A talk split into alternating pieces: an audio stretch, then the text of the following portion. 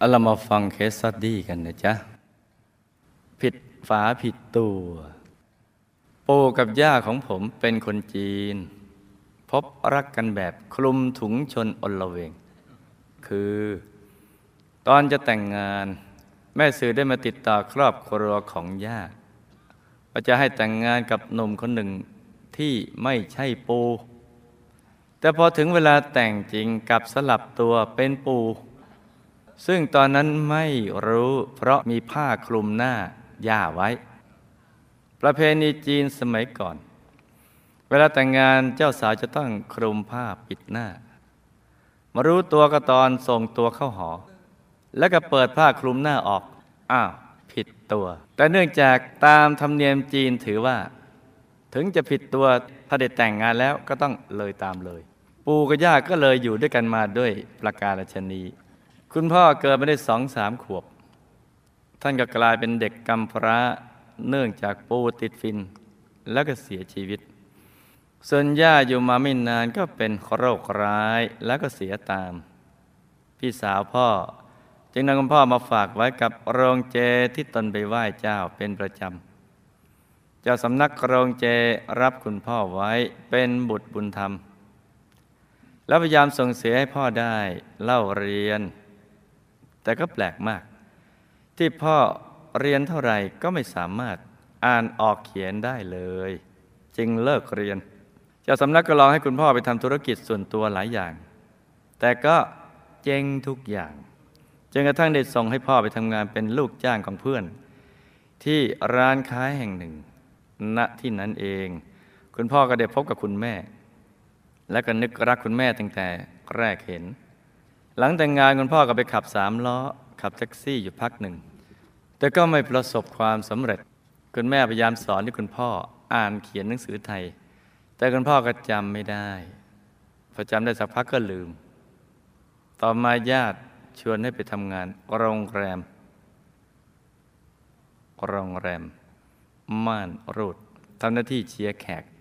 แล้วก็เก็บสตางค์คุณพ่อเห็นว่าตัวเองไม่มีความรู้ทำอะไรก็ไม่สำเร็จอาชีพนี้ก็ไม่น่าจะมีปัญหาอะไร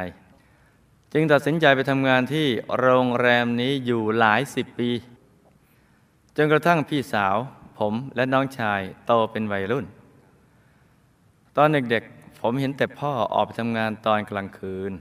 แล้วก็กลับมาตอนเช้าเลยไม่รู้ว่าพ่อทำงานโรงแรมแบบไหนนึกว่าโรงแรมธรรมดาและพ่อก็ไม่เคยพูดเรื่องโรงแรมให้ฟังเลยอีกทั้งไม่เคยไปยุ่งอะไรกับผู้หญิงในโรงแรมด้วยแต่ถึงจะเป็นแบบนี้พ่อก็ยังโดนจับเพราะช่วงนั้นเขารณรงค์เรื่องนี้ขึ้นมาพอดีจากนั้นทางโรงแรมก็วิ่งเต้นช่วยพ่อออกมาด้วยเหตุนี้พอผมเริ่มต้นทำงานมีรายได้จึงได้ขอให้พ่อเลิกอาชีพนี้ได้สำเร็จเมื่อปีสองพันห้าร้อยสามสิบเจ็ดเมื่อไม่กี่เดือนมานี้เองพ่อไปตรวจร่างกายอย่างละเอียดที่โรงพยาบาลรามาเนื่องจากพ่อเป็นโรคหัวใจโตมาหลายปีแล้วและกินยาบรรเทามาตลอดเมื่อแพทย์ของโรงพยาบาลตรวจร่างกายพ่ออย่างละเอียดก็บอกว่าโรคหัวใจโตหายไปแล้วเป็นหัวใจรั่วแทนจึงลดยาเดิมลงและเปลี่ยนยาใหม่ให้หลังจากพ่อรับประทานยาใหม่ไปได้สี่วันคืนวันที่สี่พ่อก็เริ่มมีอาการไอไม่หยุดเป็นชั่วโมงพอน้องชายไปดูก็เห็นมีเลือดแล้วพ่อก็บอกว่าพ่อไม่ไหวแล้วพ่อไม่ไหวแล้วแล้วพ่อก็ฟุบลงน้องชายก็เรียกออกไปหารถแต่หาไม่ได้เลยเพราะตอนนั้นเวลาตีหนึ่งแล้วอยู่ๆก็มีรถโรงเรียนคันหนึ่งซึ่งไม่รู้จักกันเลยเข้ามาช่วยพาพ่อไปส่งโรงพยาบาลแล้วก็หายไปเลยพอไปถึงทางโรงพยาบาลก็ปั๊มหัวใจเพราะพ่อหยุดหายใจไปแล้วยี่สิบนาทีหลังจากนั้นพ่อก็กลับมาหายใจอีกครั้งแล้วก็อยู่พักรักษาตัวในโรงพยาบาลอีกประมาณสองอาทิตย์พออาการพ่อกลับมาอยู่ในเกณฑ์ดีครอบครัวจึงตัดสินใจย้ายโรงพยาบาลเพราะค่าใช้จ่ายสูงมากแต่พอย้ายมาได้เพียงแค่วันเดียวคุณพ่อก็เสียชีวิต ในวันที่หกตุลาคมสองห้าสี่เจ็ดพวกเราไม่มีโอกาสทบทวนบุญให้พ่อตอนสามเฮือกสุดท้ายเลยเพราะที่โรงพยาบาลใหม่จำกัดเวลาเยี่ยมแล้วก็ไม่ได้โทรบอกให้ทางครอบครัวทราบตอนก่อนที่คุณพ่อเสียก็เมื่อต้นเดือนที่ผ่านมาแต่ผมก็รู้สึกว่าผมทำหน้าที่ของลูกได้ดีที่สุดแล้วเพราะขณะผมบวชบูชาธรรมรุ่นหกสิบปีพระราชผมได้ติดจานดาวทำให้ที่บ้านซึ่งนับแต่นั้นมาทำให้ใจคุณพ่ออยู่ในบุญตลอดท่านตื่นมาตักบาตรทุกเช้าพอถึงช่วงสี่โมงเย็นก็จะเริ่มดูดาวทำอย่างต่อเนื่องได้บูชาเจดีย์และฟังรายการช่วงครูไม่ใหญ่อย่างตลอดต่อเนื่องจนถึงสี่ทุ่มจึงค่อยหลับอยู่ในอู่เทเลบุญทุกวันมาวัดทุกอาทิตย์แทบไม่ขาดเลยแล้วคุณพ่อจะพูดถึงแต่กฐินจักรพรรดิตลอดใจจดจดจ่อมากแม้ท่านจะป่วยหนักแต่สำหรับกฐินจักรพรรดิแล้วอเลิศสุดๆซึ่งท่านบอกกฐินครั้งนี้จะทุ่มทำบุญสุดตัวเลยอยากสร้างมหารัตนวิหารคตเพราะได้ฟังพระเดชพระคุณหลวงพ่อพูดว่ายังไงให้รักษาลมหายใจไว้คอยให้อยู่ถึงวันที่จะนิมนต์พระจากทั่วสารทิศมาถวายมหาทานบารมีถึงสามแสนองค์ประโยคนี้เองทำให้พ่อมีความหวังอยากจะรักษาลมหายใจไว้ให้ถึงวันนั้นให้ได้แต่ทำอย่างไรได้มัจจุมานเขาไม่ให้โอกาสใครสักคนเลยแม้ว่าจะต่อรองด้วยวิธีการใดก็ตามพ่อผมปิติแล้วก็รอคอยอยากให้ถึงวันทอดกฐินมากเพราะอยากเห็นการรวมกันของพุทธบริษัทสี่ทั่วโลกจำนวนหนึ่งล้านคนเกิดขึ้นเร็วๆและอยากได้มาถวายมหาทานกับพระถึงสามแสนรูปซึ่งท่านถึงกับบอกกับลูกๆว่าทองที่พ่อมีอยู่ให้นำไปขายทำกฐินให้พ่อด้วยแต่ผมเห็นว่าเป็นช่วงหล่อทองหลวงปู่หลวงปู่ที่เราจะหล่อที่องค์ที่สองนะจ๊ะก็เลยนำมาหล่อทองหลวงปู่ให้กับพ่อไปก่อนแต่ก็เอาเงินของพ่อและเงินของผมที่ให้พ่อทำบุญกฐินในช่วงนี้อย่างไม่ขาดครับตายก่อนที่จะถึงวันกฐินจักรพรรดิคุณแม่เป็นบุตรคนที่สี่จากพี่น้องเก้าคนคุณตาคุณยายประกอบอาชีพค้าขายตอนคุณแม่อายุสิบสามปีคืนวันหนึ่งคุณตาตื่นขึ้นมากลางดึกแล้วใช้มือโอ้จิกหัวคุณยายขึ้นมาอีกมือหนึ่งถือ ของถือสากถูกต้องใหญ่ ตีลงไปที่ขมับคุณยายอย่าไม่นับ ดูไม่ดูวิบากกรรมเวลาส่งผลนี่ไหมจ๊ะไม่มีเหตุผลเลยจิกมาตีคุณแม่และพี่น้องคนอื่นนอนอยู่อีกมุ้งหนึ่งได้ยินเสียงคุณยายร้องให้ช่วยตกใจตื่นมาได้เห็นเหตุการณ์ทั้งหมดก็ร้องตะโกนแต่คุณตาก็ไม่หยุดจนเมื่อคุณยายสลบไปแล้วก็ใช้มีดแทงไปที่คุณยายแบบไม่นับจนเสียชีวิตจากนั้นก็หยิบเม็ดยามาหนึ่งกำมือกรอกลงไปในปากตัวเองแล้วก็ใช้มีดแทงตัวเองหกครั้งจนตายโดยที่ไม่มีใครรู้เลยว่าเหตุใดคุณตาถึงทำร้ายคุณยายและฆ่าตัวเองตายเห็นไหมจ๊ะนี่ก็เป็นเรื่องที่ต้องศึกษากันทีเดียว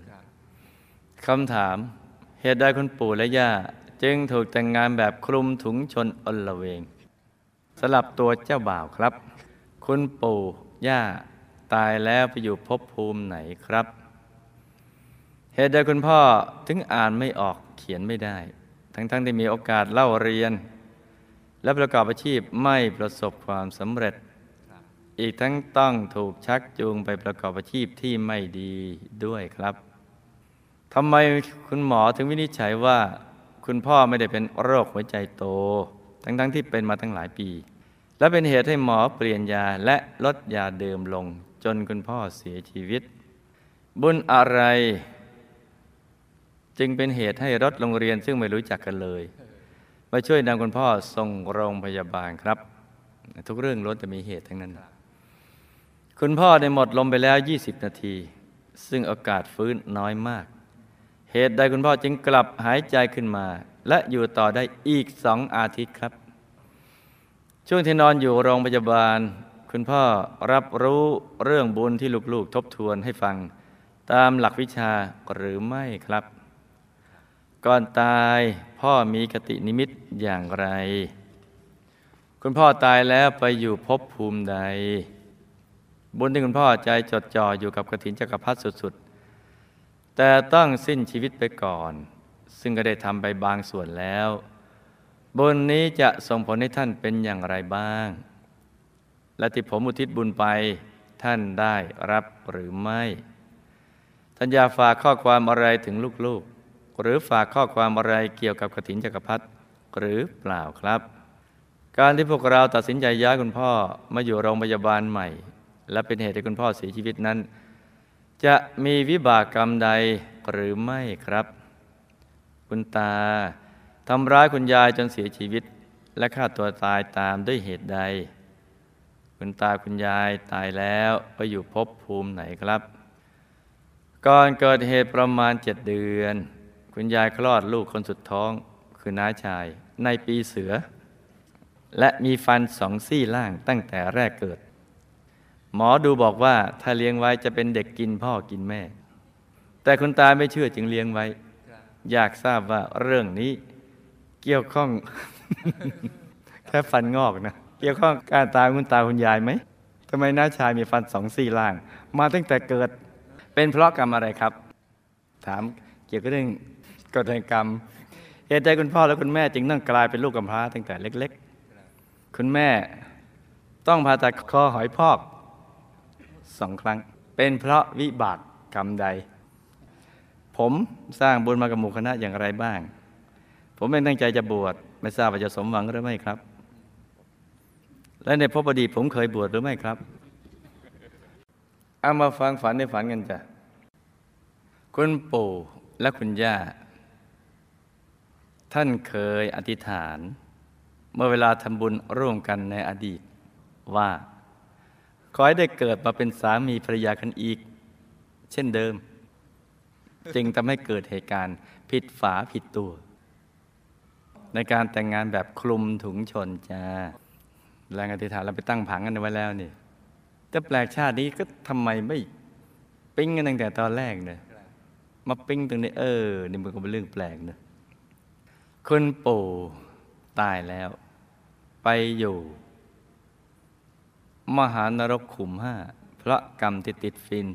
ได้ถูกนายนริบาลจับโยนลงไปในหลุมขี้เถ้าร้อนทุกทรมานมากจ้ะยังรับบุญไม่ได้แต่ให้ทำบุญอุทิศไปให้ท่านเรื่อยๆบุญจะไปคอยอยู่ที่ยมโลกนะจ๊ะคุณย่าตายแล้วไปเป็นสัมภเวสีเป็นกายละเอียดรั่นเล่แสวงหาที่เกิดแต่ก็ยังไม่ได้ไปเกิดจ้ะยังเป็นกายละเอียดรั่นเล่อยู่ให้อุทิศบุญไปให้ท่านบ่อยๆนะจ๊ะเพราะท่านอยู่ในภูมิที่รับบุญได้เหตุที่คุณพ่ออ่านไม่ออกเขียนไม่ได้ทั้งทั้งที่มีโอกาสเล่าเรียนเพราะกรรมในอดีตพ่อนะเคยเป็นคนเรียนเก่งแล้วก็เคยพูดดูถูกเพื่อนที่เรียนด้วยกันว่าโง่กระทบกระเทียบทำให้เพื่อนได้อับอายอยู่เป็นประจำจ้ะที่ไม่ประสบความสำเร็จในอาชีพที่ดีเลยเพราะกรรมตระหนี่ที่ไม่ทำทานจึงไม่ประสบความสำเร็จเลยไม่ว่าจะทำอาชีพอะไรก็ไม่ประสบความสำเร็จอาและกรรมที่เคยคบคนผ่านตามมาส่งผลจึงทำให้ต้องถูกชักจูงให้มาประกอบอาชีพที่ไม่ดีจ้าเห็นไหมกรรมคบคนผ่านนั่นแหละที่หมอวินิจฉัยว่าพ่อไม่ได้เป็นโรคหัวใจโตทั้งๆ ท, ที่เป็นมาหลายปีเพราะหมอวินิจฉัยพลาดเนื่องจากกรรมบันดาลกรรมของพ่อบันดาลกรรมในอดีตที่ใช้แรงงานทาสเกินเหตุจนเขาเป็นลมตายแล้วก็มักจะพูดให้เขาเจ็บช้ำน้ำใจเสมอๆเป็นกรรมในอดีตชาติจ้าต่อมาท่านหมดอายุไขพอดีจึงทำให้มีเหตุให้ท่านเสียชีวิต บุญที่พ่อเคยสงเคราะห์ช่วยเหลือในอดีตสงเคราะห์ญาติกับบุญในช่วงท้ายของชีวิตพ่อในปัจจุบันมาส่งผลจึงทำให้มีรถโรงเรียนซึ่งแม้ไม่รู้จักกันก็มาช่วยพาพ่อไปส่งโรงพยาบาลจ้าคุณพ่อหมดลมไปแล้วยี่สิบนาทีซึ่งโอกาสฟื้นน้อยมากแต่ต่อมาก็ฟื้นขึ้นมาและมีชีวิตอยู่อีกสองอาทิตย์เพราะบุญที่พ่อปิติลูกชายได้บวชเป็นพระในพรรษากับบุญที่ท่านทำในช่วงท้ายจึงทำให้ต่ออายุไขให้พ่อมีโอกาสได้สร้างบารมีมาได้อีกสองอาทิตย์จ้าในช่วงที่นอนอยู่โรงพยาบาลลูกๆ ก็ได้ทบทวนบุญตามหลักวิชาให้พ่อฟังนั้นพ่อนะรับรู้ได้บ้างไม่รู้บ้างเพราะพ่อเหมือนกึ่งหลับกึ่งฝันแต่ก็ได้รับกระแสบุญที่ลูกๆได้พยายามบอกจ้ะท่านตายแบบหลับและตื่นขึ้นกลางวิมานทองของชั้นดาวดึงส์เฟสสามเพราะบุญที่ทำในช่วงท้ายบุญที่ลูกบวชพระบุญที่มีใจจดจ่อกับกฐินจักรพรรดิแม้ยังไม่ได้ทำด้วยตัวเองอย่างเต็มที่ก็ตามคือทำเป็นบางส่วนได้ส่งผลให้ไปเป็นเทพบุตรที่ชั้นดาวดึงส์เฟสสามอยู่ได้รับบุญที่อุทิศไปให้ท่านจ้าขณะนี้ท่านกำลังตรวจตราดูทิพยสมบัติแล้วก็ตื่นเต้นกับสภาวะแวดล้อมอยู่แล้วก็รู้ตัวว่าที่ได้มาอยู่ตรงนี้เพราะบุญที่ทำในช่วงท้ายโดยเฉพาะกฐินจักรพรรดิบางส่วนได้ฝากบอกข้อความว่าตอนนี้ท่านสบายดีแล้วให้ทำบุญกฐินจักรพรรดิให้เต็มที่แล้วอุทิศบุญไปให้ท่านเยอะๆเพราะท่านเห็นผลแห่งบุญแล้วเชื่อเรื่องบุญแล้วเพราะเห็นผลแห่งบุญแล้วในสุคติโลกสวรรค์จ้าตอนนี้กำลังปิติดูทิพยสมบัติการที่พวกลูกๆได้ตัดสินใจพาท่านย้ายโรงพยาบาลแล้วท่านก็มาตายในโรงพยาบาลใหม่นั้นลูกๆทุกคนไม่ได้มีเวรกรรมใดๆเพราะตั้งใจดีประกอบกับท่านหมดอายุไขแล้วย้ายก็ตายไม่ย้ายก็ตายจ้าคุณตาทำร้ายคุณยายจนตายเพราะคุณตามีอาการทางประสาทและเครียดในหลายๆเรื่องเช่นเรื่องการทำมาหากินเป็นต้นส่วนกรรมในอดีตท่านทั้งสองเนี่ยเคยเป็นสามีภรรยากันได้ประกอบอาชีพฆ่าสัตว์ขายแบบโรงฆ่าสัตว์เล็กๆเราคงเคยเห็นแถวชนบทนี่จ้ะคืออาสามีตีหัวหมูอย่างเงี้ยแล้วพยาอามีดแทงแล้วเอากระมังมาลองเลือดอะไรอย่างเงี้ยเป็นโรงฆ่าสัตว์เล็กๆอีกทั้งคุณตาในชาตินั้นก็มีกรรมสุราด้วยจึงมีอาการทางประสาทได้ช่วยกันจับสัตว์ทุบตีแล้วก็แทงจนตายเพราะฉะนั้นเมื่อกรรมส่งผลนี่ไหมจ๊ะทำให้กรรมสุราทำให้คุณตามีอาการทางประสาทและกรรมที่ท่านทั้งสองเป็นสามีภรรยากันแล้วก็ประกอบลงฆ่าสัตว์เล็กๆที่บ้านทุบและแทงสัตว์จนตายช่วยกันพอถึงเวลาเนี่ยถูกจับ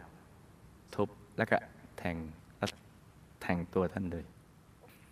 คุณตาตายแล้วไปอยู่ยมโลกกำลังโดนเจ้าหน้าที่ทุบตีทำร้ายทุกอย่างเพราะกรรมฆ่าผู้อื่นคือฆ่าคุณยายแล้วก็ฆ่าตัวเองตายจ้ะมันคนละชาติกันนะก็ต้องเจออีกเห็นไหมซ้ำในกรรมซ้ำคุณยายตายแล้วไปเป็นกายละเอียดร่อนเล่ที่เรียกว่ากายสัมภเวสีจ้ะที่น้าชายเกิดมามีฟันสองซี่ล่างและเกิดปีเสือ ไม่ได้เกี่ยวกับความตายของคุณตาและคุณยายตอนทั้งสองตายเองด้วยวิบากกรรมดังกล่าวจ้าส่วนที่น้าชายเกิดมามีฟันสองซี่ล่างก็เพราะวจีกรรมอดีตที่ไปด่าว่าเพื่อนๆว่าเป็นลูกกำพร้านะ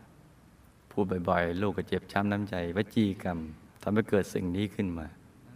แล้วทำให้หมอพยากรณ์ว่าจะกินพ่อกินแม่คือแทนที่จะพยากรณ์ว่าดีประหยัด จะแข็งแรงจะอะไรต่างๆไม่ไม่พยากรณ์ตามนั้นคนละเรื่องเลยเหมือนเกิดมาเป็นตัวอะไรสักอย่างอะไรเงี้ยเหตุที่คุณพ่อและคุณแม่เป็นกำพร้าตั้งแต่ยังเล็กเพราะกรรมในอดีตท่านทั้งสองเคยรักกันในวัยรุ่นแต่พ่อแม่ทั้งสองฝ่ายไม่เห็นด้วยเพราะเห็นว่าลูกยังเด็กแต่ว่าท่านทั้งสองพ่อแม่ในชาตินั้นน่ะเป็นวัยรุ่นก็หนีไปอยู่ด้วยกันต่างเมืองทำให้พ่อแม่ทั้งสองฝ่ายเสียใจเลยตัดความเป็นลูกเป็นพ่อแม่กันอีกทั้งเมื่อหนีไปแล้วก็ไม่กลับมาดูแลพ่อแม่ของตนอีกไม่หมายกันเลยนะเพราะฉะนั้นวิบากกรรมนี้จึงทำให้มาเป็นกรรมพราก็ตั้งแต่อย่างเล็กๆคุณแม่ต้องผ่าตัดคอหอยพอกสองครั้งเพราะกรรมที่เคยเถียงพ่อเถียงแม่ในอดีตเมื่อพ่อแม่ดุด่าว่ากล่าวอบรมสั่งสอนให้เป็นคนดีทำในสิ่งที่ดี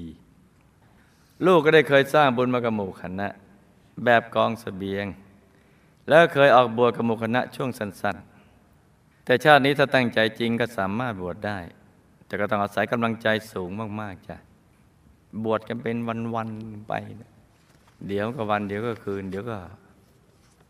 หมดเวลาแล้วเพราะฉะนั้นถ้าตั้งใจบวชบวชเลยสู้